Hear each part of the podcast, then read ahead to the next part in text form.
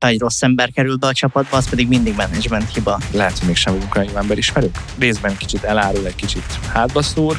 A follow történetének az egyik legnagyobb csalódása. Nem féltek, hogy most itt a kulisszatitkok kikerültek? Nem szólt semmit, hanem egyszer csak az év végén felmondott. Az életünk nagy részét tényleg a munkahelyünkön töltjük, akkor igenis válogass meg azt, hogy milyen helyre jársz be.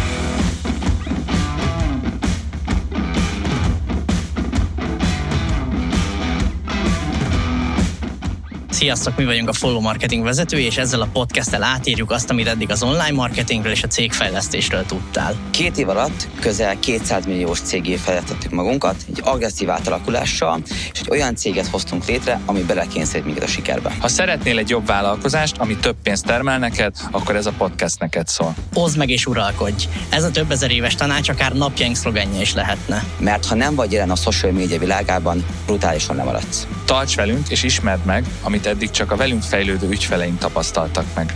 Mi azt valljuk, hogy a sikerhez az kell, hogy megosztjuk a tudásunkat. Úgyhogy kezdődjék, Oszd meg! és Uralkodj!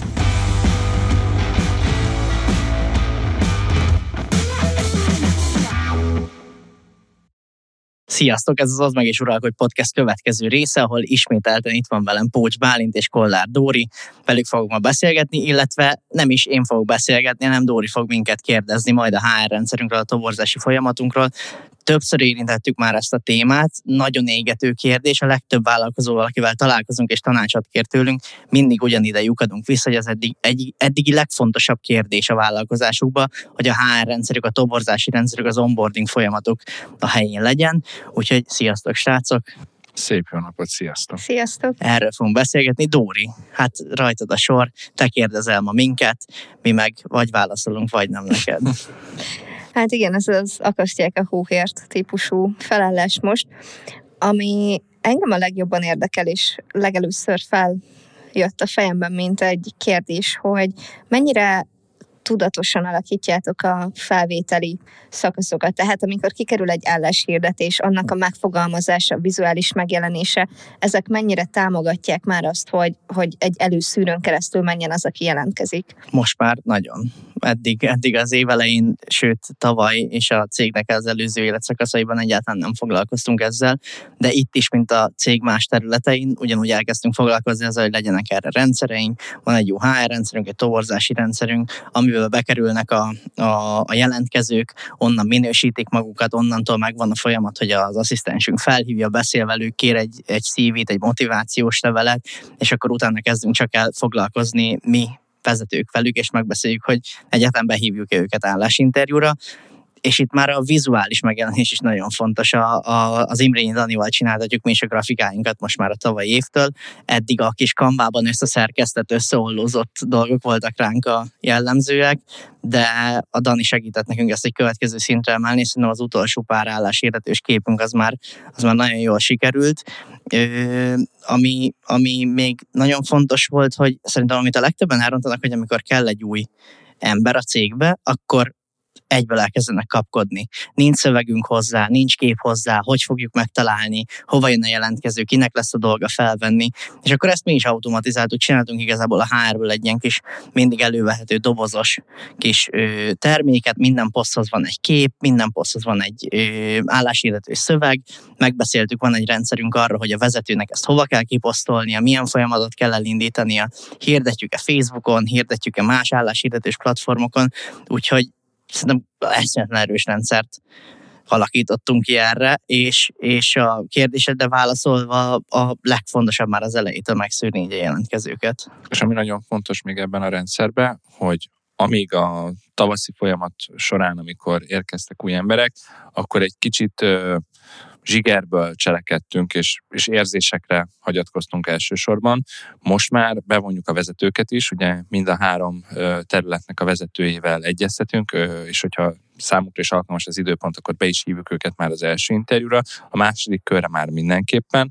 De a lényeg az, hogy próbáljuk azt nézni, hogy ne csak az adott személy, hanem az adott munkafolyamat, amire fel akarjuk venni, az összeegyeztethető legyen az adott személyhez. Szóval ne csak egy jó embert vegyünk fel, hanem egy jó és egy alkalmas embert vegyünk fel, és ehhez szükséges persze, amit az őrs is mondott a rendszerek, de az is nagyon fontos, hogy szakmailag már az interjún fel tudjuk őt mérni, ahhoz meg a szakmai vezetőre van szükség, és ő ezáltal jobban látja, hogy milyen uh, új embert veszünk fel, és mennyire tudja ő is segíteni, hogy beilleszkedjen a csapatba, de nekünk is fontos az, hogy ne csak egy emberi oldalt közelítsünk meg, hanem szakmai oldalon tudatosan a kezdetektől fel legyen építve az interjú.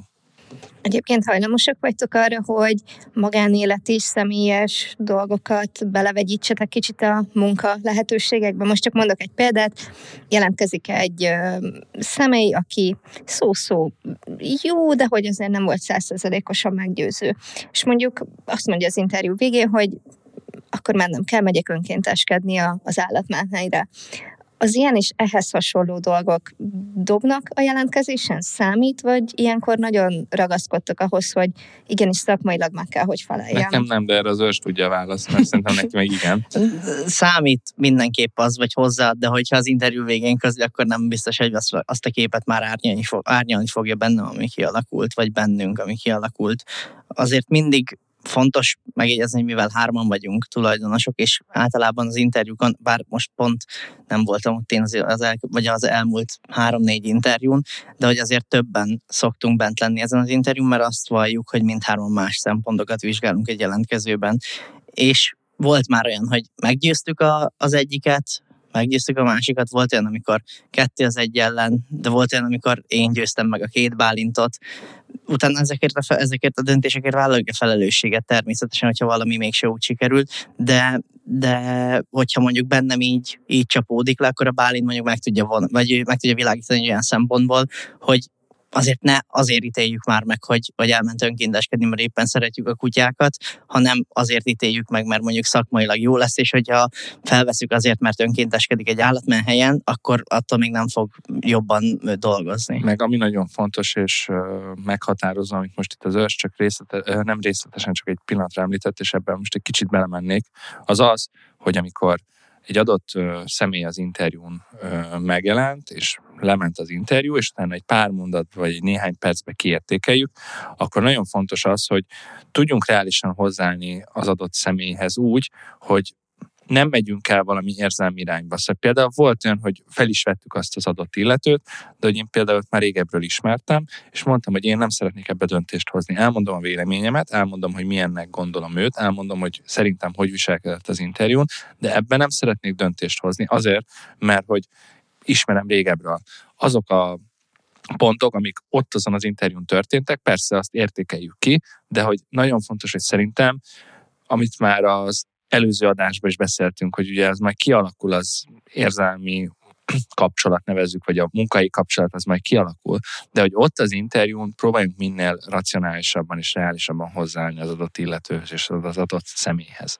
Igen, a, itt az emberi tényezőt belevonni, hogy azért mindig veszélyes terep, amikor valaki idehoz egy embert, és azt mondja, hogy figyelj, én őt ajánlom ezért meg ezért, akkor mindig bennem az első dolog, ami felmerül, az az, hogy megkérdezem, hogy figyelj, felelősséget válasz azért, hogyha eljön interjúra, és esetleg felveszük, és rossz lesz, akkor te, te tényleg teljesen ajánlod őt, hogy, hogy ez, egy, ez egy olyan ajánlás, ezt, és akkor ilyenkor kiderül, hogy hát akkor azért amúgy mégsem, mert hogy amúgy bírom, szeretem, barátom, de hogy amúgy ez meg ez, ez a rossz tulajdonsága. Ennek van ugyanúgy másik oldala is, mert nekem vannak olyan, vagy most is van olyan a cégben, aki ismerősön keresztül, vagy akár gyerekkori barátomon keresztül talált ránk, és nagyon jól dolgozik, de szerintem ez egy nagyon fontos dolog, hogy, hogy végig tudjuk gondolni már az elején, hogy, hogy ne ezek határozzanak meg egy, egy álláshirdetést, vagy egy, egy interjú folyamatot, mert hogyha azt fogja meghatározni, hogy én a, nem tudom, a barátomnak a barátnőjét szeretném odaültetni ebbe a pozícióba csak azért, mert imponálni akarok a barátomnak ezzel,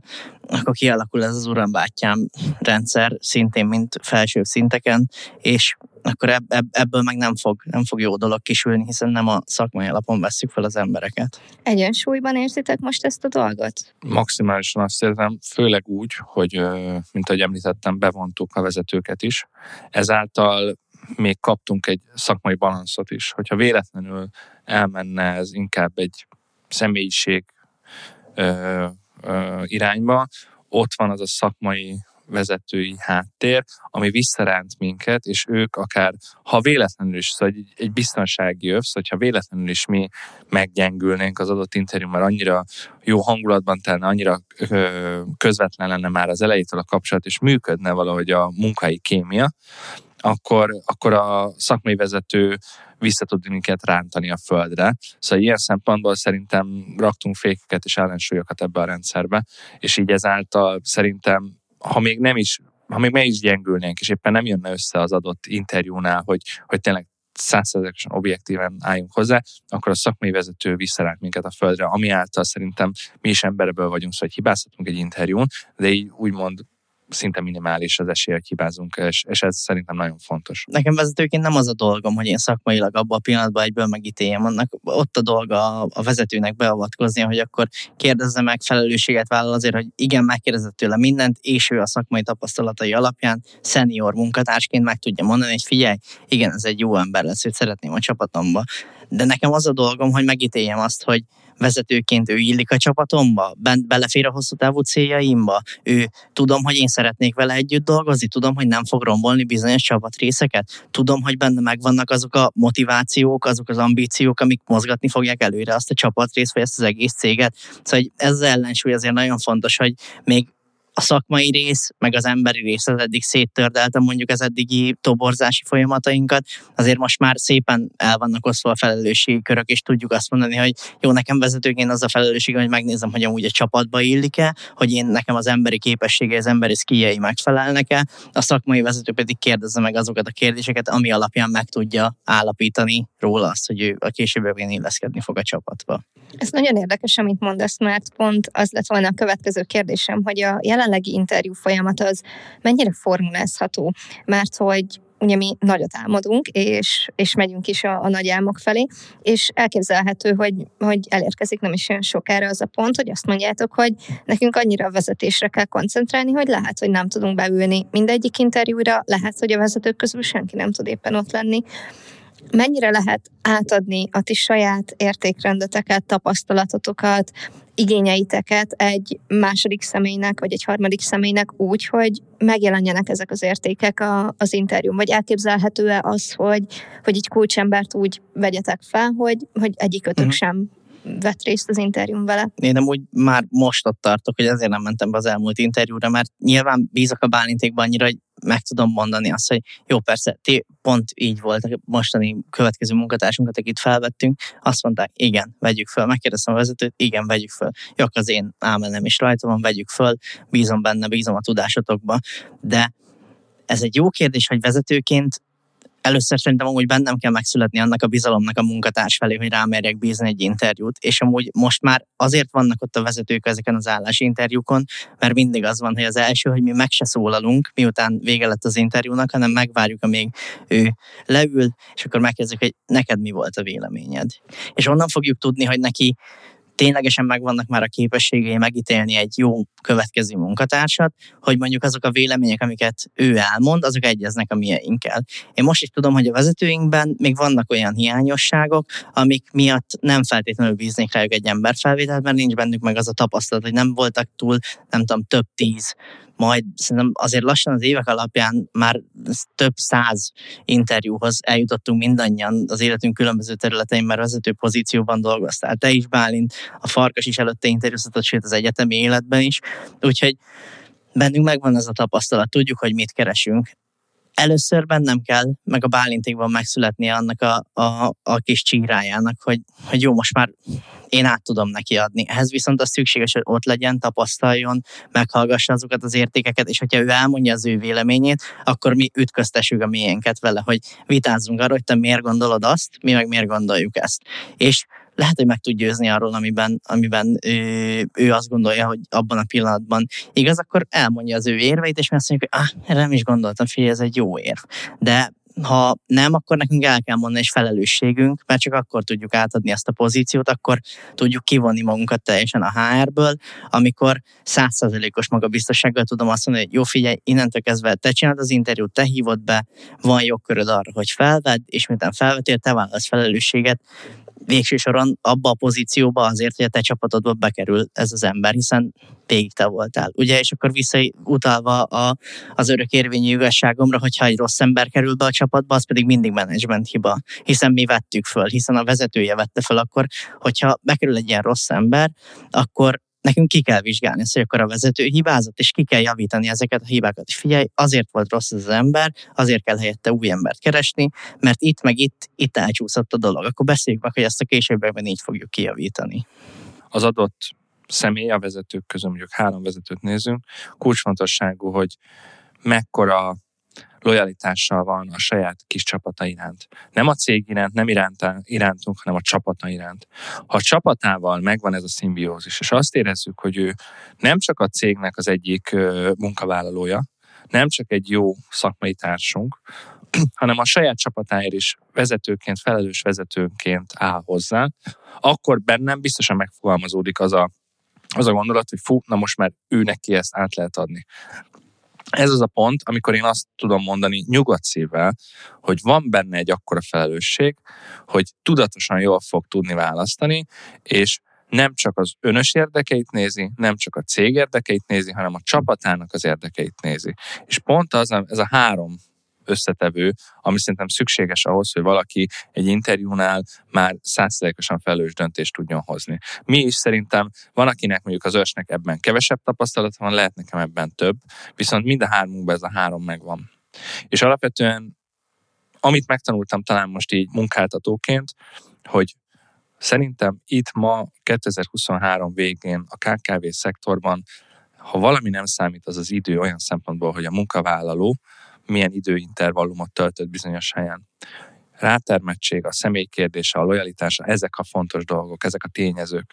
És most a vezetőknek, amiket felsoroltam három dolgot, ezek a tényezők. Nem az, hogy hány interjút csinált meg, vagy van-e 5-10 éves munkatapasztalata, vagy csinált-e ezer interjút. Nem, legyen meg az a három kulcsfontosságú dolog, és ha ezek megvannak, nyugodt szívvel rá tudom bízni, és ő is nyugodt szívvel el tudja vinni ezt a feladatot. Ha jól értem, akkor itt ez egy win-win helyzet, uh-huh. mert nekem, mint munkavállaló is nagyon fontos lenne az, hogy akivel beszélgetek, az ne a úgymond piramis csúcsán legyen, és semmi köze ne legyen a napi feladataimhoz, hanem betöltsön egy olyan szerepet is a cég életében, amiben tudunk azonosulni. Mert ugye külső szemmel vagy magaslóról könnyű azt mondani, hogy, hogy ezt és ezt a feladatot így is így kell csinálnod, és könnyű a kompetenciákat is így ehhez felmérni. És szerintem ez egy tök jó dolog, hogy konkrétan annak a csapatnak a vezetője vesz részt az interjún, és, és döntési joggal rendelkezik, aki tudja, hogy az ő csapatában milyen a kémia, tudja, hogy mi az, amit elvár a csapattagoktól, és itt tenném fel azt a kérdést, hogy mennyire fontos az, hogy ez a vezető milyen lelki, fizikai állapotban van, mennyire összeszedett éppen azon a napon. Ti figyeltek erre külön, hogy most lesz egy interjú, akkor légy szíves X vagy Y, most picit szedd össze magad, érj oda időben, készülj fel. Mennyire kellett betanítani a kollégákat erre? Tehát ha én eljövök egy interjúra, és mondjuk az én vezetőm bent van ezen az interjún, akkor ő mennyire egy csúnyán fogalmazok branding eszköz. Uh-huh. Mm, amúgy jelen pillanatban én azt gondolom, hogy még ennek az útnak az elején járunk.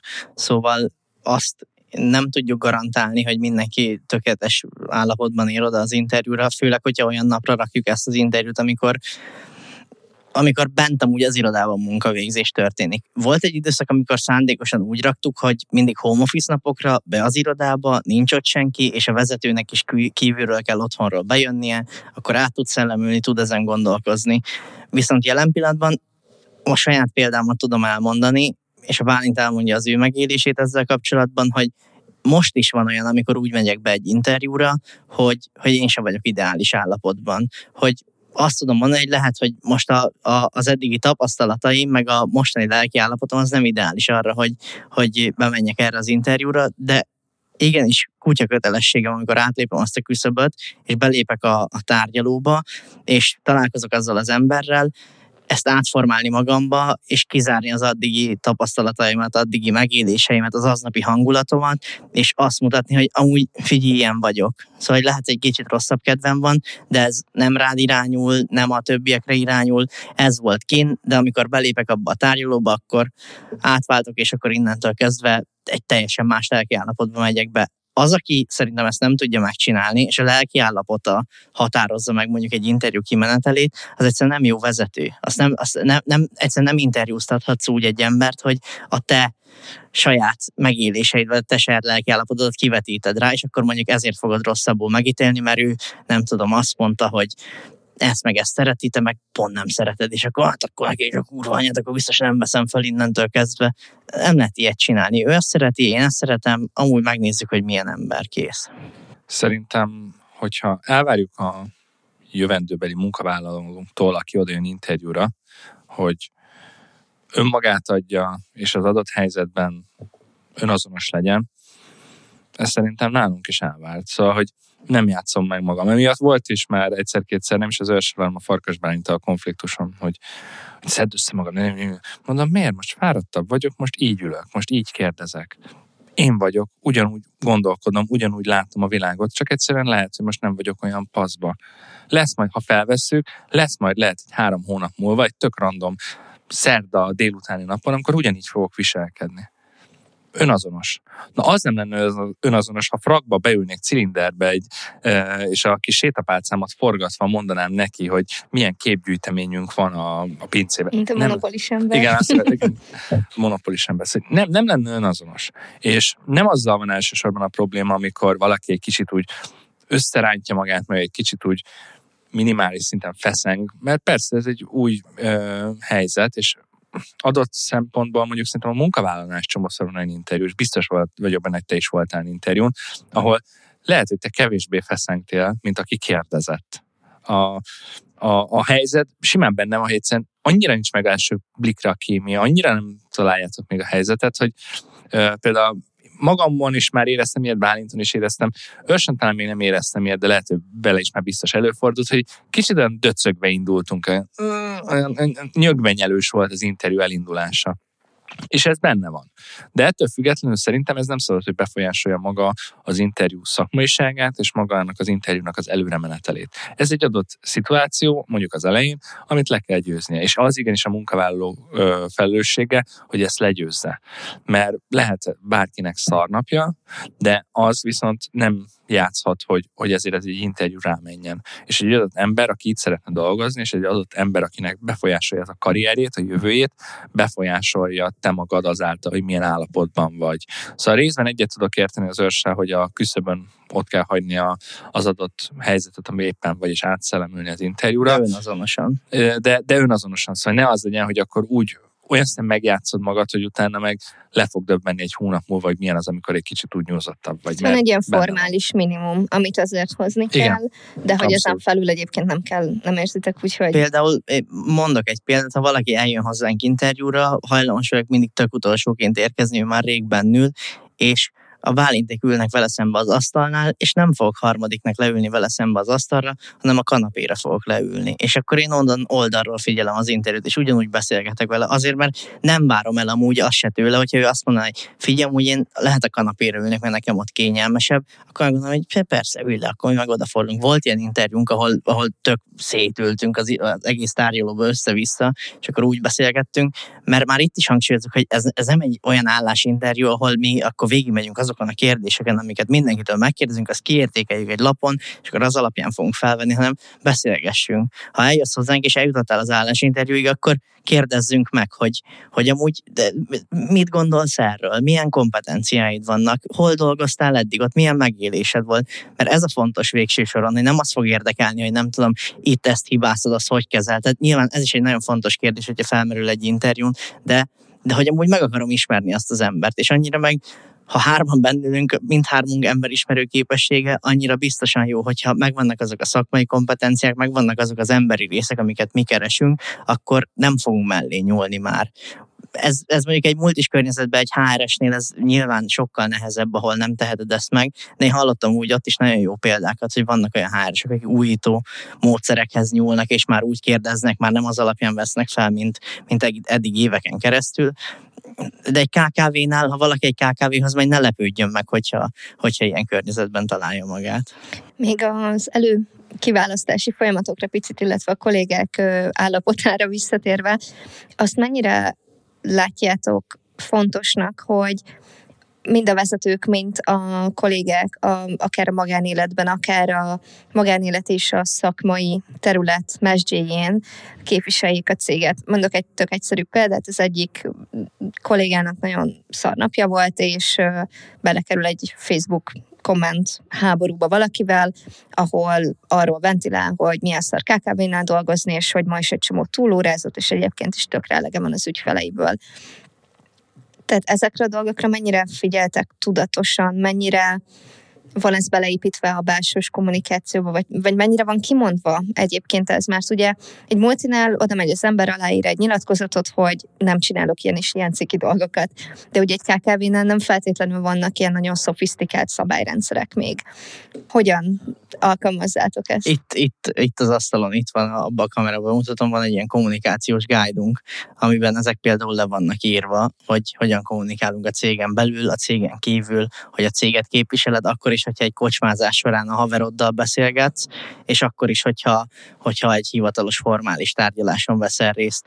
Amit mondasz, ez a kommentelés, nekem például az se fér bele, hogyha valaki index cikkek alatt szídja az aktuális kormányt, vagy belekerül olyan kétbites kommentháborúba, aminek alapvetően semmi értelme, mert azt gondolom, hogy intelligens ember nem kommentelget random index cikkek alá, de hogyha mondjuk szídja még a céget, ahol dolgozik, akkor másnap le kell ülni vele elbeszélgetni, és figyelj, akkor most beszéljünk őszintén, én mindig ennek a face-to-face kommunikációnak vagyok a híve. Én meglátok egy ilyet, beszéljünk őszintén. Figyelj, miért írtad ezt? Tényleg nem szeretsz itt dolgozni? Ha azt mondja, hogy nem, akkor semmi probléma, itt egy felmondás, felmondasz, 30, nap, 30 napig itt vagy, még keresünk egy új embert a helyedre.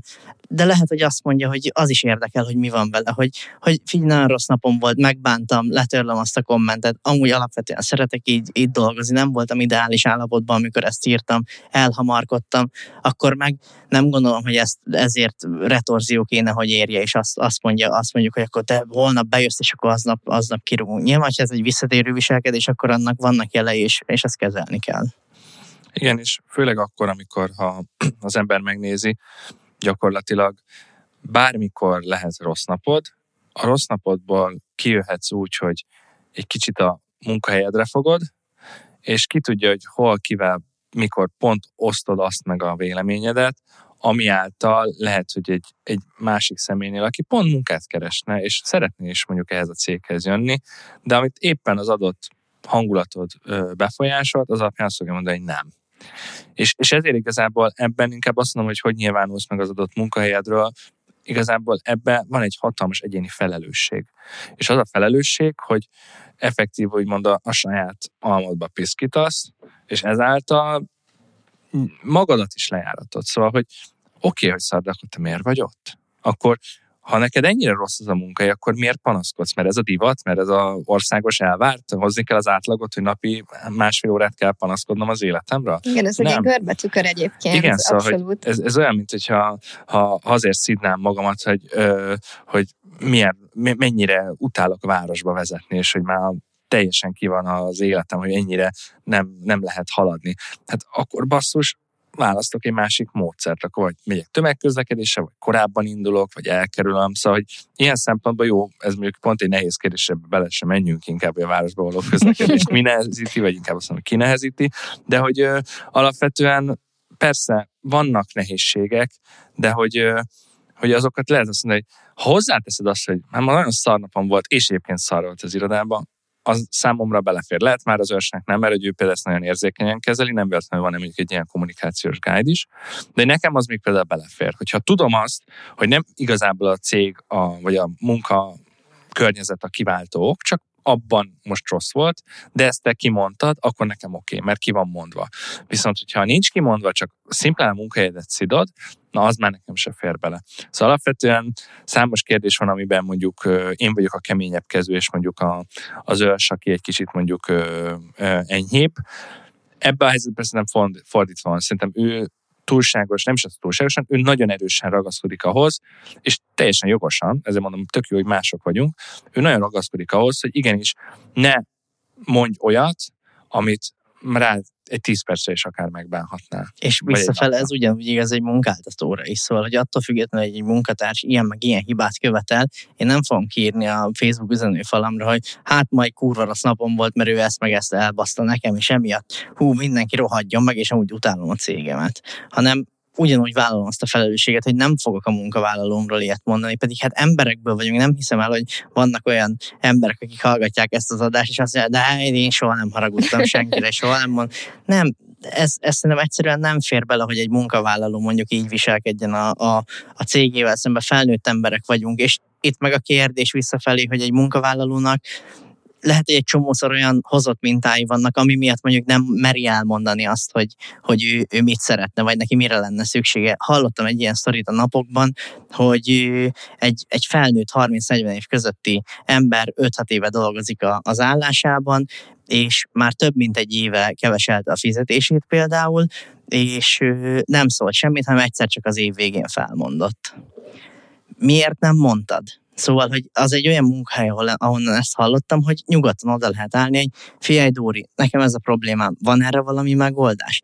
Ez a legeslegegyszerűbb kommunikáció, és szerintem minden munkahelyen ezt ugyanúgy meg lehet csinálni. Nyilván nem mondom, hogy minden munkahelyen, mert egy csomó olyan hierarchikus rendszer működik az országban, ahol ezt nem lehet megcsinálni, de szerintem a KKV szektorban a legtöbb helyen ezt meg lehet csinálni, hogy odamész és elmondod őszintén, hogy nekem ez nem tetszik, nekem az nem tetszik, figyelj, erre van egy ötletem ezt szerintem el fogják fogadni. Ahol nem engedik meg ezt, és azt mondják, hogy figyelj, itt, itt zárt ajtókat találsz ide, ide nem tudsz bejönni semmi, akkor minek dolgozol ott? Akkor gondolkozz el azon, hogy ez egy, ez egy normális munkahely, az, ahol nem hallgatják meg az én kéréseimet munkavállalóként. Ezt szerintem nálunk nem fordulhat elő, és így is, igen, sajnos a hozott minták miatt van olyan, amikor mondjuk én is tudom, hogy egy munkavállalóból úgy kell kiszedni, hogy, hogy figyelj, látom, hogy van valami, de nem mondod el. Gyere, mond, beszélgessünk, üljünk le, háromszor, négyszer leülünk, és akkor rájövünk, hogy aha, hogy ez lehet, hogy ő se tudja igazából, hogy mire van szüksége. Rá kell vezetni egy munkavállalót arra, hogy, hogy elmondja, hogy mire van szüksége. Egyébként ezt én is megéltem, mint munkavállaló, hogy nagyon sok rossz, berögzült példám volt korábbi toxikus környezetekből, nagyon ledomináló főnököktől, és ezt volt, hogy vittem tovább, és aztán eljött egy pont, hogy azt mondtam, hogy, hogy oké, itt igazából nincs veszteni való, mert ha elmondom, hogy mi a gond, és ezt valaki lesöpri a válláról, és azt mondja, hogy igazából ez nem is probléma, akkor, akkor nekem nincs ott helyem. Viszont, hogyha valamit kezdünk azzal a problémával, akkor meg megint csak egy win helyzet van. Egyébként ez mennyire gyakori az interjúkon, hogy valaki felsorolja mondjuk, hogy ugye ez, ez egy gyakori kérdés, hogy miért jössz el a korábbi munkahelyedről, miért pont most váltasz. Mik azok a esetleges red flagek, amire azt mondjátok, hogy ha erre a kérdésre ezt a választ kapjuk, az biztos, hogy egy nem lesz a végén. Vagy van-e ilyen egyáltalán? Jó kérdés. Nekem ami, ami amúgy eszembe jutott az az, hogyha hogyha nagyon egybevágnak azok a válaszok azzal, amit mi is tudunk nyújtani. Szóval az, azért, hogyha, hogyha felfedezek némi hasonlóságot, hogy hát neki a, nem tudom, a, a, az, hogy nem mondták meg, hogy milyen keretek között kell dolgoznia, ez mondjuk lehet, hogy egy kicsit tudom, hogy egybevág azzal, hogy nálunk nincsen megszabva az, hogy nem tudom, hány nap szabadságot vehetsz ki, mikor, hogy kell ezt csinálni, hanem szólsz előre, bármikor el tudsz menni, home office-ból dolgozhat, stb. Ez lehet, hogy egy, egy olyan keret valakinek, akinek ez nem fér bele, mert ő olyan helyen akar dolgozni, hogy kilencre bemegyek, ezt kell csinálnom, ötkor eljövök. Olyan, olyan régebbi sérelmek, aminél, aminél nyilván a másik oldalról hallom, szóval mindennek két oldala van. Én azt gondolom, hogy egy munkavállaló, hogyha sértett egy bizonyos helyzetbe, és egy interjún ez kiderül, akkor nem szabad, hogy az befolyásoljon figyelmen kívül kell valamilyen szinten hagyni, azt, amit ő mondott, hogy a másik munkáján ez meg ez volt, és nem alakulhat ki egy véleményem, hiszen nem tudom a munkáltató oldalát, és tudom, hogy mindennek két oldala van mindig, és amúgy sajnos volt erre példa az elmúlt időszakban, én, én emlékszem egy ilyenre, hogy, hogy, hogy hallottunk egy sztorit az egyik oldalról, aztán kiderült, hogy az amúgy mégse úgy volt, és hogy az, az, ott, ott azért kellett volna egy határt szabni magunknak, hogy ahogy ez volt, és mi meg lehet, hogy akkor túlságosan befolyásolva voltunk azáltal, amit ott, ott mondott, és elhittük azt, pedig amúgy nem kellett volna elhinni. Kicsit olyan ez, bocsánat, csak egy, egy gondolatot bevágok, kicsit olyan ez nem, mint egy kapcsolatban az ismerkedés elején, hogy hát is miért lett vége az előző kapcsolatodnak, hogy ott, ott kicsit megpróbálod felmérni, hogy, hogy akkor hányadán állunk. Hát tökörült volt az exem, egy totális szihopata volt, és ez kicsit hasonló, de nem viselt el, hogy naponta 47-szer kellett felhívnom, és le kellett Igen. jelentkeznie. Nálam igazából nincs olyan kizárólagosan egy nagy red flag. Uh, inkább azt mondom, hogy van néhány erős red flag, amivel mondjuk több van, de hogy pont annyi, hogy azok nagy részt olyan emberi tényezők, ami szerintem nem lehet változtatni nagyon könnyen, egyhamar, főleg nem egy cég életében, egy belső folyamat részeként. Ezért ezeket próbálom kiszűrni.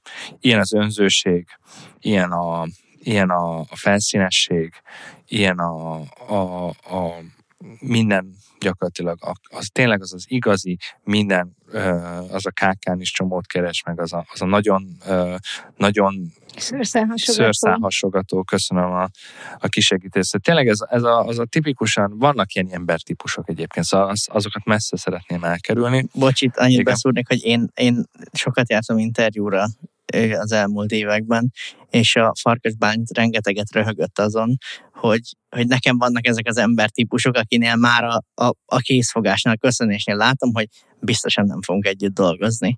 És a Bálint nagyon illedelmesen ilyenkor végig kérdezi, hát ha adnak egy esélyt, stb. És aki nézi az adást, az látni fog, hogy én, én meg kb. így ülök az interjú első percétől és mindenki tudja, hogy, hogy, hogy én, én ezt már eldöntöttem az elejétől.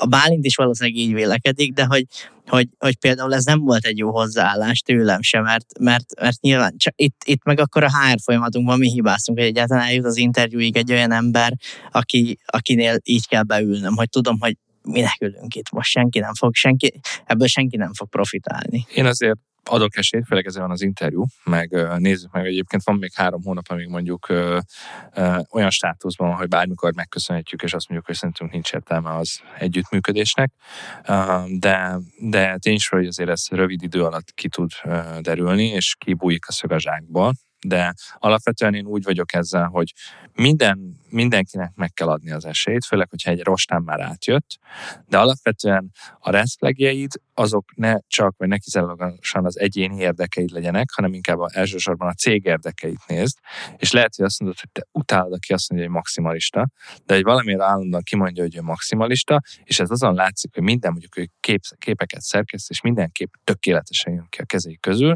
és még az idővel is jól bánik, szóval nem azon, hogy akkor emiatt nagyon sokat csúszik, akkor azt kell mondani, hogy jó, utálom, aki ezt mondja mindig, hogy maximalista, maximalista, de baromi jó munkaerő. Igen. Szóval, hogy félre kell tenni az önös ö, érdekemet, és a cég érdekeit nézni. Semmi probléma nincs azzal, valaki azt mondja, hogy maximalista, csak azt akkor őszintén mondja. Nem azért, Igen. mert elolvastam egy cikket, hogy ezt, ezt, el, ezt el kell mondanom, hanem azért, mert tényleg nem is olvastam semmi ilyesmit, de hogy amúgy maximalista vagyok. Értse, a GPT ezt javasolta. Nekem egyébként a másik kedvencem, amikor a, mik a rossz tulajdonságaid. Maximalista vagyok. És mi a jó? Maximalista, maximalista vagyok. Mindig. Egyébként említetted ugye a készfogás, de vannak más olyan nonverbális jelek, egy, egy akár egy, egy ruha, egy ülőpóz, mert ugye ti mondtátok, hogy, hogy ha nem olyan a napotok, akkor lehet, ezt te mondtad pont Bálint, hogy, hogy kicsit olyan lazábban ülsz be, van egy, azért egy, egy minimum, amit, amit mindig nyújtasz, de hogy, hogy vannak-e ilyen elemek, amikre így figyeltek? Vagy ha esetleg kap egy csésze kávét az illető, vagy hogy mere kérni egy csésze kávét, vagy egy pohár vizet, mik ebben a tapasztalatok? Legutóbb volt egy interjú, nem is olyan rég, Uh, ugye mi a harmadikon vagyunk, nincs lift, most elmondtam egy hátrányt a cégek kapcsolatban, ez a szóval Mi is utáljuk, tudjuk, légy és ezért ne különböztessetek meg hátrányosabb Egyébként minket. nekem, én már megszoktam, jó, mondjuk lehet, hogy én uh, olyan helyen nőttem fel, hogy ilyen egy rész, és akkor uh, 65 lépcsőn kellett lemenni, felmenni, és már nekem a lépcsőzés az egy teljesen természetes emberi dolog, de mindezt ezt félretéve,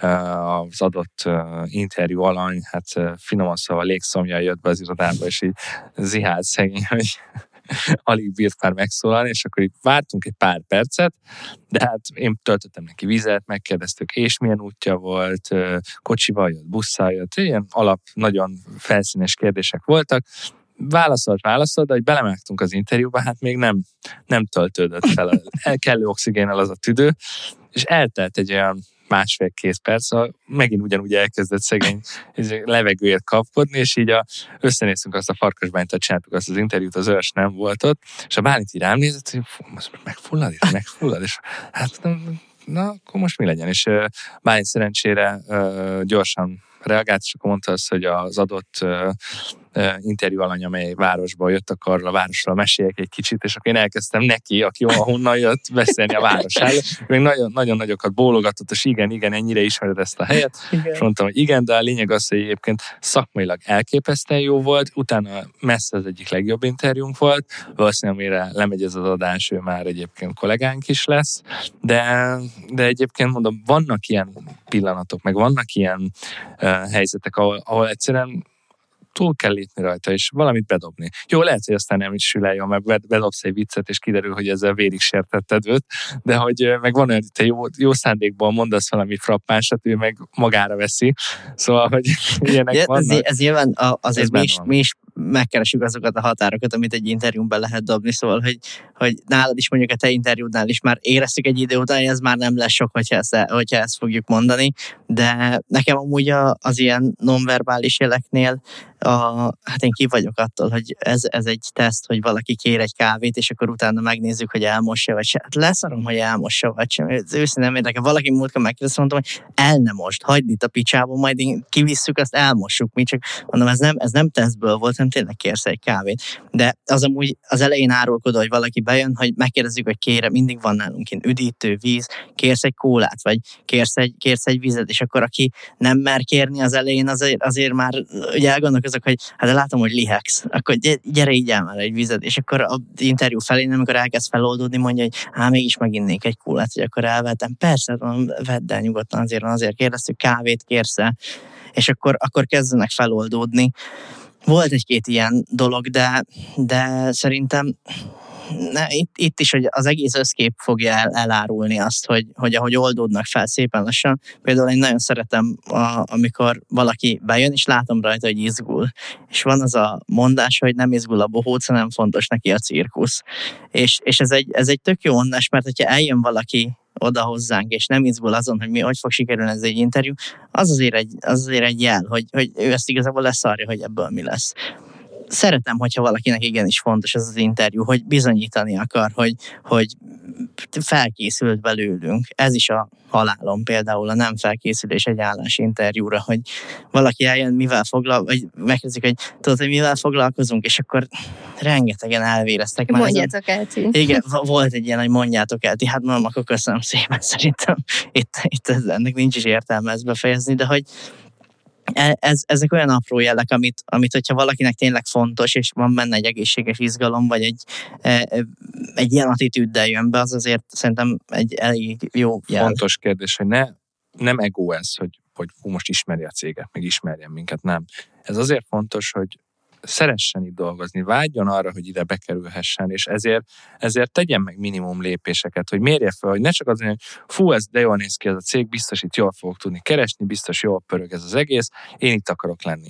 Ne ez legyen, hanem az, hogy igenis legyenek olyan céljai, amivel a cég összeegyeztethető, igenis lásson olyan dolgokat, bele lehet azért annyira látni, azért utána lehet annyira járni, utána lehet kérdezni, elég sok partnerünk van, elég sok emberrel működünk együtt. Ha megmutatja azt, hogy ő tényleg itt szeretne dolgozni, az nekünk is egy, már egy olyan kapocs, ami pont egy adott interjúnál, hogyha egy kicsit zavarban van, hogyha éppen ő sincs olyan 110%-osan felkészülve, baromi sokat lendít rajta az, hogy érezzük rajta, hogy ő itt szeretne dolgozni, és ezért ő tett. Nem most ebben a pillanatban, hanem már előtte is. Nekem ez a legfontosabb amúgy, hogyha jön egy jelentkező, hogy nálunk akarjon dolgozni. Akkor ilyenekkel be lehet vágódni, hogyha a könyvre most vagy a podcastre... Nem, mert most ezt most elárultuk, hogy Igen, ez pont ezt akartam, érvényben. Pont ezt akartam kérdezni, hogy nem féltek, hogy most itt a kulisszatitkok kikerültek, és ha valaki őszintén fogja Van mondani, akkor... Egyébként ennyire azért nem vagyunk uh, rossz emberismerők, sőt, ahogy az Örs mondta, azért viszonylag jó emberismerők vagyunk leszűrjük azt, hogy ki az, aki bemagolta a cég adószámát, meg ki az, aki, aki ténylegesen utána járt a dolgoknak. És ha jössz hozzánk állásinterjúra, és megkérdezzük, hogy milyen podcastet hallgatsz, akkor mondd be, hogy ezt is hallgatod, mert az egy jó pont lesz, ezt most megígérem. És most mondom, hogy én meg bele fogok kérdezni egy-két részben fixen. fixen. Mielőtt tovább mennénk, most felhívnám a figyelmeteket egy exkluzív lehetőségre, amit csak a podcastünk hallgatóinak nyitunk meg. Az ügyfeleink kapnak tőlem egy belső hírlevelet, amiben csak nekik kommunikálunk, nem kapnak tőlünk bullshiteket, hanem csak marketing tippeket, külföldi és hazai trendeket, illetve a cégfejlesztésnek azon módszertanát, amit mi is folyamatosan használunk a cégünkben. Várunk a followmarketing.eu per podcast oldalon, és válj sokkal eredményesebb az online marketingben és a cégfejlesztésben egyaránt. Oszd meg, és uralkodj! Most pedig vissza az adáshoz.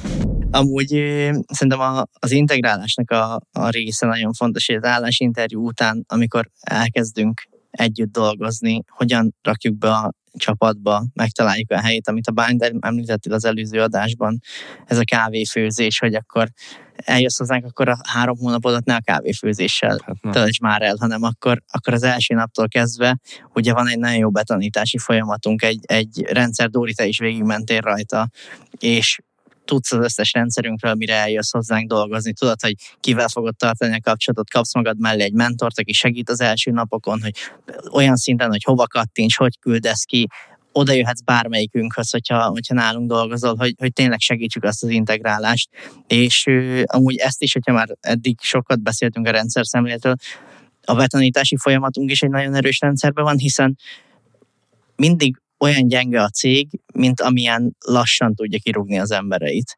És ez nagyon szélsőséges példa, de, de hogyha vállalkozóként hallgatod ezt az adást, akkor biztos, hogy mindig tudod, hogy vannak olyan emberek, akikkel nem vagy megelégedve, de hogyha ezt húzod nagyon sokáig, azért, mert jaj, hát a következőt be kell tanítani, az a legnagyobb probléma, az csak hátrányt fog okozni a cégnek meg kell próbálni megmenteni ezt a munkatársat is, és én mindig emellett vagyok, hogy próbáljunk meg a végsőkig elmenni, hogy mi mindent biztosan megtettünk azért, hogy ő itt tudjon dolgozni. És hogyha erre jutunk, és mégis meg kell válni, akkor viszont gyorsan tudjunk megválni egymástól. És erre van egy betanítási folyamat. Mindig, amikor mentorálunk valakit, ugyanezt szoktuk javasolni, hogy eljutunk odáig, hogy legyen egy betanítási folyamatod. Ha jön egy ember, akkor nálunk most jelen pillanatban, Dóri, mennyi időn keresztül csináltatta végig a betanítási folyamatot? Nekem három hét volt szerintem. És a, az első heted volt igazából a negyedik, amikor meg már azt mondtam, hogy a következő héten nem kellett mentor, senki nem tudtad végezni a munkádat magadtól.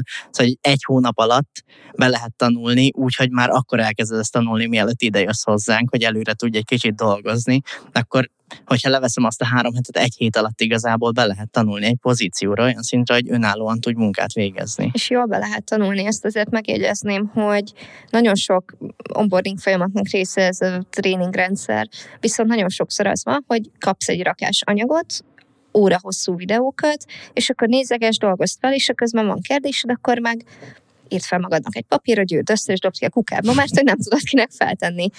Mennyire alakították ezt az onboarding vagy tréning folyamatot egyébként a már meglévő kollégák, és most nem a vezetőkre gondolok, hanem azok, akik ténylegesen keresztül mentek ezen a folyamaton, még mielőtt ki volt építve ez a rendszer. Hál' Istennek amúgy a vezetők miatt tudtuk úgy csinálni, hogy nekik volt kiadva a feladat, hogy dolgozzák ki a saját csapatuknak a betanulási folyamatát, és aki dolgozták, akkor konzultáljanak mindenképp legalább egy-két kört a munkatársakkal, hogy én nem hiszek abban, hogy cégvezetőként, vagy akár egy részlegvezetőjeként meg tudod te mondani azt, hogy annak a munkatársnak pontosan az úgy van, ahogy te azt leírtad. Én is leírhatok egy tök jó doksit, mindig mindenkivel ellenőrizhetem. Legalább egy vezetőnek megmutatom, megmutatom a tulajdonos társaimnak, és megmutatom olyan embernek, aki konkrétan ezt végzi, ezt a feladatot, hogyha egy PPC napját, egy PPC-s napját befolyásoló dokumentumot készítek, amit utána be fogok építeni a rendszerbe, akkor kutyakötelességem leellenőrizni egy PPC-sel, hiszen nem ülök ott minden nap mellette, és mondom, hogy figyelj, gyere, nézzük már, hát itt azt írtam, hogy ez itt így, meg így van. Tényleg így van, de és ez egy hülyeség, húzzuk ki a picsába, ez így van. És akkor azt fogom beleépíteni, mindig kell ez a feedback vissza a munkatársaktól, csak úgy lehet jó rendszert építeni, hogyha az is jól érzi magát benne, aki dolgozik. Most megint én leszek egy kicsit a keserű valóság, hogy azért ebben a rendszerben viszont amekkora segítség és olyan gyorsan be tudsz ö, kerülni a rendszerbe, és átlátod a folyamatokat, és el tudsz kezdeni tényleg aktívan jól dolgozni, azért benne van az a veszély is, hogy ö, hamar egyedül érezheted magadat olyan szempontból, hogy a vezetőnek egy megnyugvás, hogy minden le van írva, minden le át van adva, te feltálod magadat. De mi van akkor, ha elcsúszol? Mi van akkor, ha valamit éppen nem értesz? Persze kérdezhetsz, de alapvetően nincs olyan szorosan fogva a kezed, mint mondjuk egy olyan szituációban, amikor nincs minden így leírva. Szóval azért ennek megvan a veszélye, itt jön elő az, hogy a vezetőknek mekkora a felelősségük ezen, itt jön a szerepünk nekünk, hogy mekkora felelősségünk van, hogy a vezetőknek ezt átadjuk ezt a, ezt a figyelemfelhívást, és figyeljünk a vezetőkre, hogy ugye ők is figyelnek a csapatukra, vagy az adott személyre, akit felvettek, vagy felvettünk, inkább így mondom, közösen, együtt, együtt. viszont itt a felvételnél, amikor most beszélt az ősm, akkor azt mondtuk, hogy milyen gyorsan tudunk megválni egy adott szemétől, én azért ebbe egy picit belemennék, mert szerintem igenis a munkavállalói résznél nem csak a felvétel van, hanem az elengedés és az elbocsátás, és a, nem is már rég egy néhány ö, ö, hónapja elindult egy folyamat, ami húzódott, és nem is olyan rég ö, megköszöntünk egy együttműködést az egyik munkavállalónkkal, ami igazából én most könyörtelenül be fogok menni, nyilvánvalóan nem szeretném ö, részletesen, de belemegyek ebbe a történetbe, mert én személy szerint nagyon sok mindent tettem azért az emberért, éreztem, hogy valami döcög, éreztem, hogy valami nem működik, éreztem, és mert fel is tettük mások is, de én is személy szerint külön elhívtam, irodán kívül leültünk beszélni, abszolút emberi tényezők mentén mentünk végig, nem csak egy ilyen szakmai mesdjén gázoltunk át, hogy de, hogy ezek a munkák, amiket nem jól csinálsz, és ezért ezen kell változni. Nem, abszolút emberileg álltam hozzá, és tök korrektem. Viszont mint kiderült, azért finoman szólva egy-két dolgot nem árult el, hogy ő, ő már más merre akar elindulni, meg hogy ő már igazából nem akar itt lenni. Jól játszotta a szerepét, nagyon jól játszotta a szerepét, és ilyenkor azért magunkra is veszük, hogy fú, basszus, azért lehet, hogy mégsem vagyunk olyan jó emberismerők. De aztán végül rájövünk arra, hogy nem, annyira itt volt már egy húzamos ideje, hogy a lojalitásunk felé olyan erős volt, hogy mi azt gondoltuk, hogy az ő lojalitása felénk is ilyen erős, és hát aztán kiderül, hogy nem, mert kiderül, hogy csomó mindent, akár mind a mai napig bízom benne, hogy nem tudatosan, de azért nem keveset ártott belül így a cégnek, de szerintem ezt ki kell javítani, szóval ezek olyan emberi dolgok, hogy podcastbe leülünk, nem minden gyönyörű, szép, rózsaszín és csili vannak ilyen nehéz dolgok, meg vannak fekete levesek is. Az ő személye egy a follow történetének az egyik legnagyobb csalódása, de hát el kell engedni, és azt kell mondani, hogy ő majd ezzel elszámol ott, ahol akar. Átlátjuk ezt a helyzetet szerencsére, és reálisan uh, látunk, uh, látjuk át az egészet. Nyilván most, ha nem itt lennénk, hanem mondjuk emberileg beszélgetünk, lehet, hogy egy-két kötőszót beletennék, de ugyanígy vélekednék erről a helyzetről, szóval, hogy, hogy tisztán látjuk. Szóval nem az, hogy most a kamerába elmondjuk egy ilyen eh, Mátyás király intelmeit, csak fel, felhoztad, minden lényeg az, hogy nem, nem, nem ez van, hanem igazából az van, hogy tudatosan látjuk, fáj, szóval miért hazudjunk, fáj. Fáj, amikor valakibe beleteszel ennyi mindent, fáj, amikor félszemeddel mindig oda nézel, hogy ugye minden, nem azt mondom, hogy kis kedvenc, hogy tényleg az, hogy potenciális jövő vezetőjeként nézünk rá, és utána részben egy kicsit elárul, egy kicsit hátba szúr, akkor utána azért az úgy fáj. Főleg úgy, hogy te mindvégig próbálsz korrektül hozzáállni. De vannak Ezáltal, bocsánat, egy mondat, nem, nem állítom azt, hogy mi nem hibáztunk. Biztos, hogy mi is hibáztunk valahol, de hogy szerintem az egyenesség az, az mindkét irányból kell, hogy legyen. Ne csak mi kezdeményezzünk, hogy leüljünk, ne csak mi kezdeményezzük, hogy erről beszéljünk, hanem hanem az másik fél oldaláról is legyen meg, hogyha valami szúrja a csőrét, akkor igenis kopogtasson, mert egy viszont ami nagyon szimpatikus szerintem mindhármunkban, hogy mindig nyitva van az ajtó. Nincs az, hogy rácsapjuk, és azt mondjuk, hogy hagyjál békén. Lehet, hogy éppen meeting van, és azt mondjuk, hogy kicsit később, de mindig nyitottak vagyunk a munkavállalóinkra, és ez nagyon fontos. Amikor arról beszélünk, hogy, hogy gyorsan kell kirúgni ember, és azért kell egy jó betanítási folyamat, akkor ez nyilván nagyon fekete-fehéren van lefestve, de hogy az az alapelvünk, amit a Bálint is mondott, hogy mindenki az utolsó pillanatig elmegyünk. És nekem úgy van ilyen sztorim, akinél meg pont azt érzem a jelen pillanatban is, ha hallgatja podcastet, akkor magára fog ismerni, mert tudja, hogy a héten is megdicsértem, hogy, hogy ott egyértelmű menedzsment hiba volt, hogy felvettük egy pozícióra, de nem volt megfelelő a betanítása. És még nem tudott végigmenni egy olyan, ideális úton, ahol én azt tudom mondani, hogy ez már az ő hibája. És mindig, mindig, hogyha van bárkivel valamilyen probléma, vagy valaki eljön hozzánk dolgozni, átgondoljuk az előtt, hogy ne, nem azt mondjuk, hogy ja, van egy jó betanítási rendszerünk, akkor használjuk, kirúgjuk ki minél hamarabb. Nem fog emberek életéről ilyen gyorsan dönteni, hanem egy hónapja megállás nélkül, heti rendszerességgel ott van rajta a fókusz. Tanulunk közösen, elmondom neki, hogyan kéne csinálni, stb. És elképesztő mennyiséget fejlődött. Szóval mindenki látja rajta azt, hogy, hogy mennyivel jobban dolgozik, mint, a, mint mondjuk egy hónappal ezelőtt, és meg is dicsértem érte. És még az, e, hogyha valaki hallgatta a harmadik epizódot, nem bocsánat, a negyediket, ami, amiben velem beszélgetett az Adrián, ott mondtam ezt, hogy alapvetően mindannyian úgy gondolkozunk, hogy, hogy jó szándékoz az ember, és mindenki, mindenkinek százszerzelékos bizalmat adunk. Amikor megjön egy ilyen pofon, amit a Bálint mondott, akkor meg szerintem igenis felelősségünk vezetőként azt mondani, hogy a mi hozzáállásunk a jó, és csak egy rossz szándékú ember elrontotta azt a pillanatot, és mondjuk megbántott, de felül kell emelkedni, mert nem ragaszthatom át ezt általánosan a következő munkavállalókra, hogy azért nem fogok megbízni a Dóriban, mert a Dóri biztos olyan lesz, mint XY volt. Ez nincs így. Ő ilyen volt, kapunk egy ilyen pofont, túléljük, sok sikert kívánunk egymásnak. Ugyanúgy, amit a bánk mond, nyitva vannak az ajtók, őszinték vagyunk egymással. Ez a, ez a legfőbb alapelvünk, kommunikációs guide is le van írva. Itt mindenki őszinte egymással. Itt nem beszélet ki egymás mögött a másikat. Itt ugyanúgy, ahogy a Bálint ezt a véleményét vállalja egy podcastben nyilvánosan, én ugyanúgy vállalom bárkivel szemben azt a véleményemet, amit máshol megosztok. Felelősséget vállalok a szavaimért. A Bálint is felelősséget vállal a szavaiért. És mindig a megoldásra törekszünk első körben. Mindig azon vagyunk, hogy egy munkavállalót hogyan tudunk minél jobban integrálni a rendszerbe, de sajnos, ahogy a Bányt is mondta, ez azért elég sokszor két oldalú dolog. Szóval, hogyha én odaülök veled minden kedden, de te telefonozol, nem figyelsz oda, leszarod, amit mondok, akkor nem fogunk együtt dolgozni valószínűleg. És, nem az, és akkor azt tudom mondani, hogy nem az én hibámból, mert én mindent megtettem, de egy idő után egy vállalkozónak felelőssége azt is megmondani, hogy ez már nem az én részem, hanem ez a te részed, és ezt neked kell megváltoztatni. És ez már nem fér bele.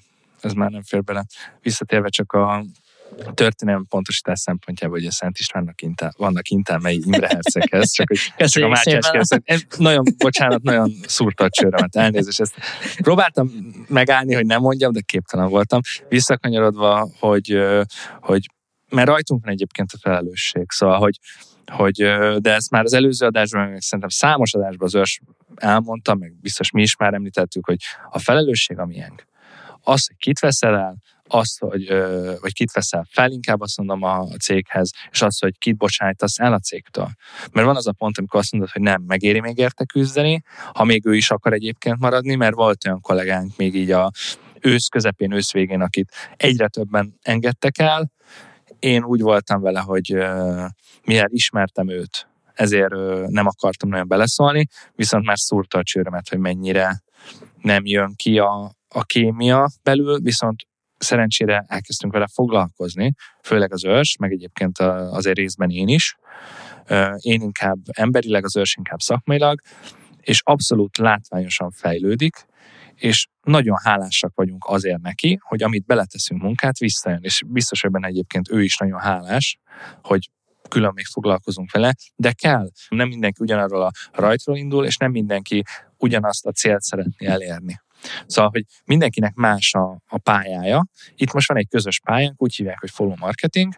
Ezt a céget kell a közös pályánkon mindenkinek a legjobb tudása szerint ellátni a, a feladatát és beletenni a munkát, de mindenkinek más az adott pozíción az erőssége, az adott pozíción a feladata, és ahhoz mértem mindenkinek úgymond személyre szabott ö, elvárásainknak kell, hogy legyen. Persze van egy közös norma, amit be kell tartani, például ott van a kommunikációs guide, ami nagyon nagy segítség, de minden adott személyhez másképp kell hozzáállni. Van, aki sokkal közvetlenebb, van, aki sokkal visszahúzódóbb, van, aki egyébként ö, könnyebben megérti az adott feladatot, van, akinek lehet, hogy egy kicsit részletesebben kell magyarázni. Szóval ilyen szempontból ez a mi felelősségünk, és majd későbbiekben már csak a vezetőség, vagy vezetők, fel, csapatvezetők felelőssége lesz, hogy ezeket átlássák és kezeljék. Nagyon fontos, hogy kezeljék, ne csak tudjanak róla, hanem valójában is törődjenek ezzel, és foglalkozzanak vele. Mert ha te nem foglalkozol a munkavállalóddal, munkáltatóként, akkor későbbiekben az a cég kárára fog menni,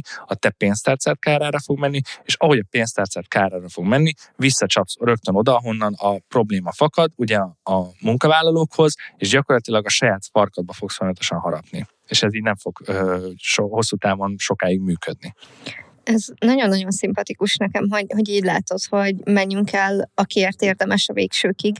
és, és vonjunk be mindenkit, és proaktívan együtt dolgozunk a problémám. Viszont az ötlet így be a, a fejembe, hogy tudjátok, van az a mondás, hogy segíteni csak azon lehet, aki akarja.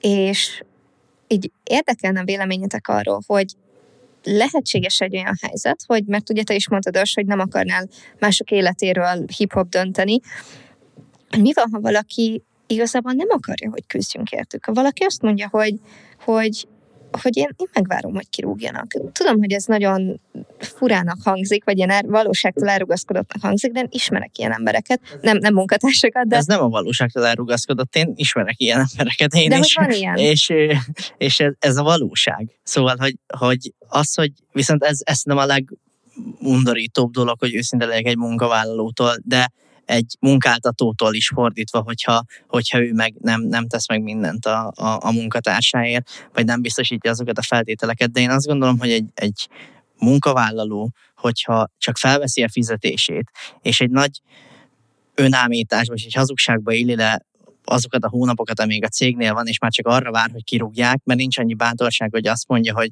egy, vagy ezek a problémáim, oldjuk meg, mert szeretnék itt maradni, kettő, nem szeretnék itt maradni. Ez szerintem tök fekete-fehér, és leülsz velünk, azt mondjuk, hogy ez nem így van, nem egyeznek az elképzeléseink, váljanak el az útjaink.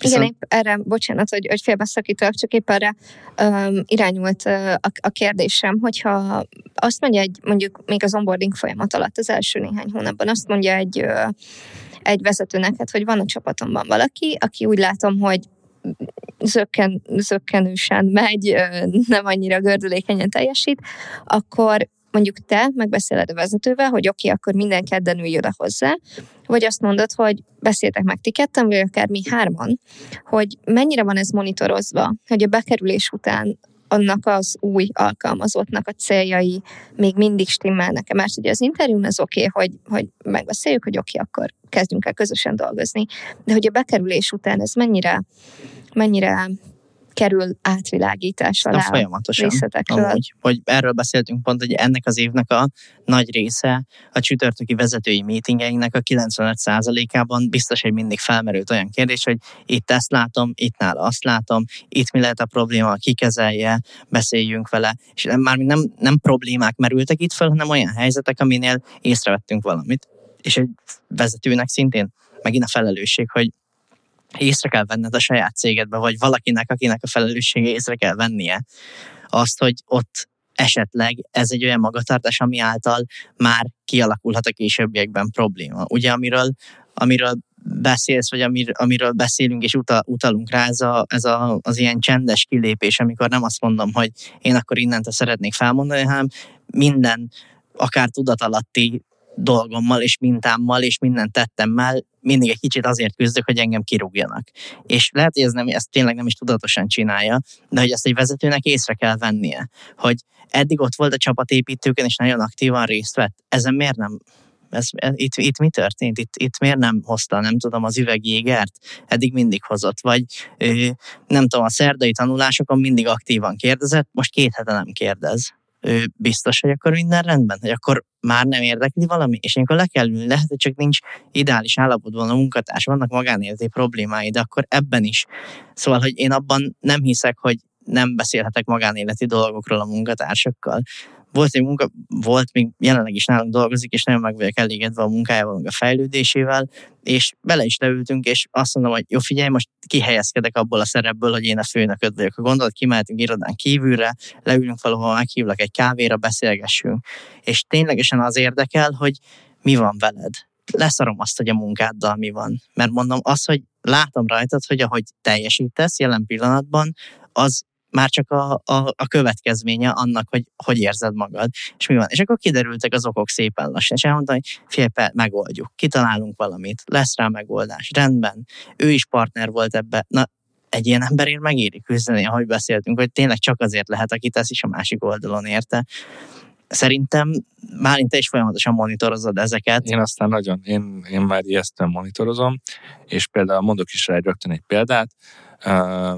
Arányaiban a Halloweenkor volt egy rendezvényünk, csináltunk egy ilyen kis összeröffenés az irodában, és a rendezvény második felében már egyre inkább azt éreztem, hogy, hogy van a társadalomnak egy nagy része, aki nem annyira aktív, és ki is derült, azért nem aktív, mert most nekik annyira nem jön be ez a rendezvény. És éreztem azt is, hogy, hogy szó szerint kivonulnak a rendezvényről. Ott vannak, csak hogy nem úgy ott. És rájöttünk arra, és át is beszéltük, hogy karácsonykor úgy csináltuk meg most a rendezvényt, az ilyen karácsonyi nevezők bankettünket, hogy minden adott szekciónak kiosztottuk a feladatokat, és baromi jól megcsinálták. Mert megadtuk a költségkeretet, mi adtuk a költséget rá, szóval azt nem vártuk el, hogy ők, ő, ők fizessék ezt, csak azt mondtuk, hogy mindenki a saját maga belátása szerint tegye bele azt a kis munkáját a karácsonyi rendezvényünkbe, és adott csapatok dolgozzanak együtt, szóval PPC-sek, szövegírók, a, a, a, a kallók gyakorlatilag minden a kis csoportok csinálják meg az adott, hogy ki díszít, ki ö, hozza az, é, az ételt, ki hozza az italt. Szóval a lényeg az, hogy egy kis csapatmunka legyen benne, és valószínűleg egymás munkáját sokkal jobban meg fogjuk becsülni, sokkal jobban ki tudjuk élvezni, sokkal nagyobbat tudunk nevetni, hogyha valami, valami vicces történik az adott elkészítésben. Szóval sokkal jobban a közösségé lesz a feladat, mint hogy most én vagy a Bálint vagy az őrs cipeli fel a hátán a dolgokat, vagy elmegyünk egy ö, utolsó utáni hideg-rideg étterembe, ahol ö, tűzjátékot ö, csavarnak a fejünk fölött, meg kiraknak ö, gőzölgő ö, ilyen tálakat, és így ülünk egymást nézünk, eszünk, és igazából semmi nem történik, csak Serceg a száraz jég között. Jó, igen, de ez, ez egy tanul... Baromira nem odaillő zene van, és mindenki, aki ott van az étteremben, elkezd kínosan tapsolni. A random a szakácsok, meg a pincérek, meg a boldog-boldog, a mosogató nénit is kihozzák ilyen tűzijátékkal, amit imádom, hogy a 30-40 ezeres piára a tűzijáték rátűzve, postagumival rá. Igen, pe, nyilván. És az, hát azon meg kell spórolni, van a pestből. Na mindegy, de amúgy... az, hogy annyira rideg, és annyira nem a mi családias emberi környezetünkhöz való ez, ezért is inkább azt csináltuk meg, hogy akkor az irodában a csapat tegye össze, és persze az anyagi részét mi adjuk, de hogy szerintem pont ezek a dolgok mutatják azt, hogy mennyire fontosak nekünk a csapatban lévő egyének, mennyire fontos nekünk a csapatösszhang, mennyire fontos az, hogy ne húzzuk le egymást, és sajnos akarva akaratlanul néha kerül hiba a gépezetbe, azokat szűrni kell. Ez egy tanulási folyamat. Ez, ez ennyire egyszerű, hogy nekünk van egy küldetésünk, hogy megtérjük azt a vállalkozói mintát az országban, ami, ami jelen van, hogy mindenkit lebasznak azért, hogyha valamit elront, mindenkivel ordítoznak, nyilván tiszteleti kivételnek, de hogy a magyar vállalkozói kultúra rendszerváltás után az, az kb. a legnagyobb részben ez maradt meg. A multinál, vagy milyen kultúra van, tudjuk, kicsit személytelen, kicsit rideg, Dóri, te tapasztaltad is. Mi egy olyan munkahelyet akarunk teremteni, ami az országban nincs, vagy nagyon kevés helyen van. Van egy küldetésünk, ugye szó, én szoktam mondani, hogy nem vagyunk egy átlagos cég, de nem is átlagos eredményeket érünk el, és ezt máshogy nem lehet csinálni. Hogy mi ténylegesen ki akarunk törni az átlagból, mert én is megülök ettől az átlag szótól, hogy én nem akarok átlagos lenni a cégbe, aki itt dolgozik, az se legyen átlagos. Hál' Istennek azt gondolom, hogy itt a Bálint, nem egy KSH szám akarsz Igen, amit a, a Bálint is mondott, hogy, hogy persze becsúsznak hibák, becsúszik ebbe is olyan munkavállaló, mindannyian hibázunk, de szerintem, hogyha mindannyian afelé megyünk, és az a küldetésünk, hogy egy jobb munkahelyet teremtsünk az országban, nálunk legalább annak a 15-20 embernek jó legyen dolgozni, mi is jól érezzük magunkat a cégbe, akkor nem nagyon térhetünk el ettől a, a céltól, mert folyamatosan azon leszünk minden pillanatban, hogy hogy lesz jó a munkatársnak, hogy lesz jó nekem, hogy lesz jó a partnereinknek, hogy lesz jó az ügyfeleinknek, hogy leszünk kollektívan tök boldog, hogy szeretünk bejárni az irodába, hogy beszélgetünk egymással, hogy nem akarom azt, hogy a Dóri leül velem szembe, azt le se szarom, hogy mi van vele, hanem hogyha valami van, és meg akarja beszélni, akkor meg tudja beszélni velem. Ha nem akarja, az se baj, akkor megbeszéli mással. De hogy legyenek már emberi interakciók, legyen már egy kommunikáció a munkatársak között, ne egy személytelen helyre járunk dolgozni, az életünk nagy részét tényleg a munkahelyünkön töltjük, akkor igenis válogass meg azt, hogy milyen helyre jársz be. Én, én lennék a legkevésbé megharagudva, mint azt a Bálint is, hogyha valaki azt mondja, hogy figyeljetek, valami nem stimmel, nem szeretek itt dolgozni valamiért. Semmi probléma. Mindannyian sokkal jobban járunk, hogyha nem dolgozunk együtt. Neked valamiért ez nem jön be, meghallgatjuk, tanulunk belőle, hát ha mi hibáztunk. Ha rájövünk, hogy nem mi hibáztunk, azt mondjuk, hogy jó, hát ő nem illett a csapat, vagy nem illik ebbe a, a, a konstrukcióba szerintem mindenkinek joga van, és, és kötelesség is megválogatni azt, hogy milyen helyen dolgozik, a munkáltatónak meg kötelessége csak olyan embert beengedni ebbe, és figyelni azt, hogy a munkavállalóknak jó legyen, és csak olyan embert beengedni, aki illik a csapatába. Zárásként mi lenne az az egy-egy tipp, amit ti más munkaadóknak adnátok, hogy ez a, az ideális csapat, vagy ez a jó munkaerő, ez, ez össze tudjon jönni, és, és minél több szuper jó munkahely legyen Magyarországon? Én azt tanácsolom mindenkinek, és ezt hiányolom a legtöbbször, hogy beszélges azokkal, akikkel együtt dolgozol. És ez az autószerelő műhelyen keresztül a nagyvállalatig mindenhova ugyanúgy szerintem egy nagyon jó tip, hogy érdekeljen az, hogy mi van azzal az emberrel, és ez tényleg őszintén érdekeljen. Hogyha bemész, akkor ne fel legyen írva a kezedre, hogy dicsérjen meg, hogy jó a cipője, és akkor három héten keresztül mindig elmondom neki, hogy jó a cipőd. Ő meg tudja, hogy múlt héten is pont ugyanezt dicsérted meg. Ne, érdekeljen tényleg, beszélges, kér visszajelzést. Nálunk is rendszeresen a csapattól kérünk visszajelzést, megírhatják akár anonim módon, akár névvel vállalva azt, hogy miben látják, hogy fejlődni, hogy nekünk fejlődni kell, hogy a cégnek fejlődni kell, mitől érezni magát jobban mert ebből fogsz tanulni, mert nekem lehet föntről egy nézőpontom, de nem én dolgozok minden nap ott ugyanazokban a helyekben, nem én tudom, hogy azzal az ügyfélem milyen probléma van, nem én látom azokat az ismétlődő mintákat, amiket tudok javítani utána. Kijavítani viszont én tudom, és az én felelősségem is, hogy megkapjam ezeket a visszajelzéseket. Maximálisan egyetértek az őrssel, viszont sajnos még azért vegyük ki a biliből a kezünket, és sajnos ez még nem tartható. Ez a cél, ez, a, ez az ideál, ez az ideál, de nem tartható még. Viszont szerintem ahol el lehet indulni, és amit én javasolnék ilyen kezdőlépésnek, hogy ö, tudasd az emberekkel, hogy tényleg mindig nyitva van az ajtót. Persze vannak körülmények, meg vannak szabályok, amiről beszéltünk már legelején is, hogy van egy bizonyos határ, de hogy tudasd az emberekkel, hogy mondjuk csütörtökön, 16 óra után bárki bejöhet a problémájával és akkor az viszont tartsd magadat. Szóval igazából legyen egy szabály, amit magadnak azért hozol, hogy a munkavállalóidnak ö, legyen egy, egy, egy sávja, legyen egy, egy, egy, az ő idejük. És, és igenis hallgass meg őket. A legfontosabb az, hogy először hallgass meg őket. Egy, azért, mert ő kiventilálhatja a problémáját. Kettő, leszűrhetsz belőle olyan dolgokat, amiből te is később tanulhatsz. Három, ami a talán a legfontosabb, az adott problémát kiavítva beépítve a jövőben már meg tudod szűrni, hogy ez ne forduljon elő újra. Te munkavállaló oldalról mi az a, az egy tanulság, amit azt mondanál, hogyha van egy munkavállaló, aki jelen pillanatban mondjuk rosszul érzi magát annál a cégnél, ahol van, és mi tanácsolsz annak, aki jól érzi magát annál a cégnél, ahol van? Hát ha rosszul érzed magad, akkor kommunikálj. Teljesen mindegy, hogy magánéleti okok miatt, mert rossz fej volt veled valaki, mert, be, mert besérültél, teljesen mindegy, kommunikálj. Ha tanácstalan vagy, hogy hogyan közülés meg a főnöködet, akkor ventiláld ki magad a párodnak, a barátodnak, a kiskutyádnak, és, és próbáld meg összerakni azt, amit, amit szeretnél, de tudjuk néma gyereknek annyi se. Aki pedig jól érzi magát, az pedig mutassa ki ezt is. Nem feltétlenül úgy, hogy kiposztolja a Facebook üzenő falára, hogy nekem van a legjobb munkahelyem, vagy beállítja a főnökeinek a képét háttérképnek, de úgy, hogy azt mondja, hogy figyelj, sikerült ezt a feladatot gyorsabban lezárnom. Van valami, amiben tudok segíteni? Vagy van valakinek kedve jönni kávézni? Nem csináljuk meg ezt a kis sarkot itt, hogy egy kicsit jobban mutasson, egy kicsit díszesebb legyen. Úgyhogy nyugodtan lehet ezeket jelezni. Szerintem, hogyha olyan a közeg, akkor nem lesz a, a negatív kommunikáció sem elbagatelizálva, és a pozitív kommunikáció sem lesz nyalizásnak gondolva. És milyen jól esik ez a vezetésnek, hogyha ez ki van mutatva. Nekem most megjött a kedvem ahhoz, hogy bemenjek az irodába, pedig még mindig nem gyógyultam meg teljesen, de most így bemennék, és legszívesebben így... Minket fertőztél végig, most ne végig, fertőzőket is végig. Ennyit be kell vállalni. Jó, szerintem amúgy eddig az egyik legőszintébb adásunk volt ez, amiről most beszélgettünk. Biztos, hogy érintettünk rengeteg témát, biztos, hogy sok mindent kiadtunk, de de amiket kihagytunk, arról még beszélni fogunk, mert folytatjuk két hét múlva.